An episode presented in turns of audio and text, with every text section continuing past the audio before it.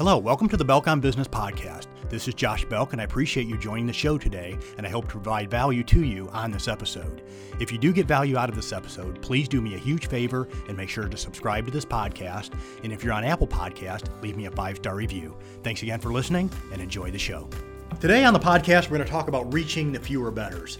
Uh, just yesterday, I uh, um, my first I teach third grade Sunday school, and so uh, I was at church yesterday morning, and and uh, one of the kind of the charges I give to my uh, third grade young men every year is uh, I want them to become one of the fewer betters, and it's probably a terminology that you've that you've heard and and it's one thing that I would love for my uh, for my sons to become one of the fewer betters, uh, to uh, to not be that type of person who just stands before average men. You think of in a, in a scriptural context, but somebody who's diligent in their business, diligent in their life, and one that uh, one that excels and exceeds. And I, I want that for my own children. I know you do for uh, you do as well.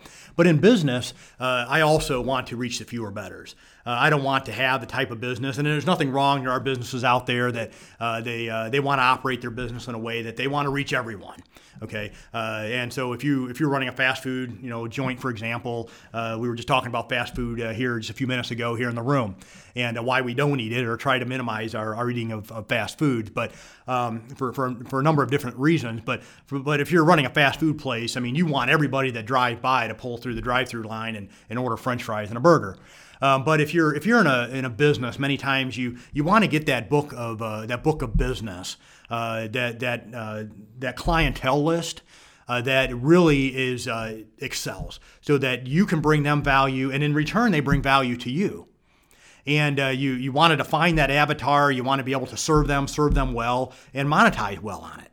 So just a few thoughts on uh, on just reaching the fewer betters. First of all, uh, does my uh, product or service bring greater value than my competitors? Now, in my business, uh, just recently here, uh, starting to work on the process of redesigning my uh, my website. And so, uh, uh, Robert, uh, who is uh, working on developing my website, I'll give a shout out to him. But uh, Robert uh, with with Hatman Marketing, and he was working on my on my website. He he emailed me over and he said, "Hey, Josh, what do you like on your competitors' website, and what don't you like on your competitors' website? Or, or can you kind of maybe send us a you know, send us a link to a few of these websites and give us what you do and don't like?" And I I, I and my conversation back to him was, you know what, I really don't even look at my quote unquote competitor's website because when I look around here at other accounting firms, for example, I really don't view any of them as my competitor because I think that I'm I'm serving an area that they're not serving. That I'm working with a clientele base that they're they're not serving or serving well. So I really don't view them as my competitor. But if you're in a if you're in a place to where you do have a lot of competitors, you want to look at that element of value is what I am doing, is what am I bringing, whatever it is, if it's a product, uh, if it's a service, is it, am I bringing a greater value than my competitors? Secondly, does my pricing reflect my value and is it affordable to my ideal customer, to my avatar? So when you're going through and you're trying to reach this uh, this uh, ideal customer, is the value of what you're bringing does it match the value that you're wanting to charge? Uh, because I can go through and I can charge premium prices, but if I'm not delivering, uh, if I'm not de- uh, delivering the value, I'm not going to reach those fewer betters that I want to reach. Okay, so there does need to be, and, I, am big on bringing more value than uh, than the price that you charge. But ideally, you want those to be equal. If your value is lower, you're really bringing a disservice. And I'll, I'll be frankly honest with you. I think you're stealing from your clientele. Okay, so you need to at least be bringing in the same amount of value or more value. I get irritated by by some of these people out there that have these, you know, these thirty, forty thousand dollar education programs, and I'm looking, I'm like, you know what? You're not bringing the value. And uh, if you're going to charge that kind of money, bring the value. And uh, so, uh, so you want to make sure that you're you're bringing the value that those fewer betters that you want to reach, the, the value that they're looking for, and then uh, you should really be able to, to charge uh, pretty close to that value that you bring. Uh, secondly, does my combination of my avatar, product, service, pricing, and cost align to a model that's profitable? So when you go through and and your and your cost of reaching those fewer betters, if you can't possibly make that up, then then uh, then your business is not going to succeed. So you want to make sure that there's a really good alignment between your pricing structure to the value that you bring, uh, to uh, to the cost that it uh, uh, to be able to reach that clientele and to be able to bring the value that all of those are aligned and are aligned in a way that is profitable to, profitable to your business. Number four, what are my steps or hurdles to get to my goals?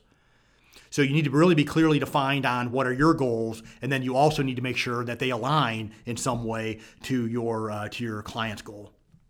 Some things in our business that we uh, that we do every time that we are looking at uh, a prospective client we'll look at our core values and look at their, their core values to make sure that they are closely aligned.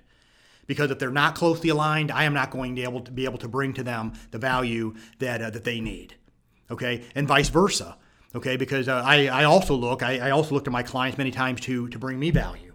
And many times uh, that it comes through a learning curve. So they're able to teach me things i'm able to learn things through them and with them and alongside them.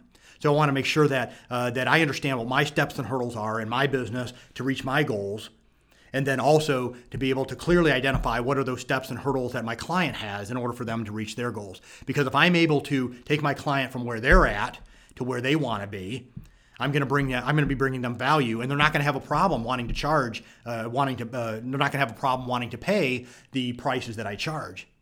Okay. And if I'm able to do that and I'm able to get to the goals that I want to reach, it ends up being a win win situation. Think of the old line that Zig Ziglar, and I'll, I'll end here, but I think of that line that Zig Ziglar uh, used to give. And it was something like this If you help uh, enough people get what they want out of life, you'll get exactly what you want out of life as well. I hope this podcast was a help to you.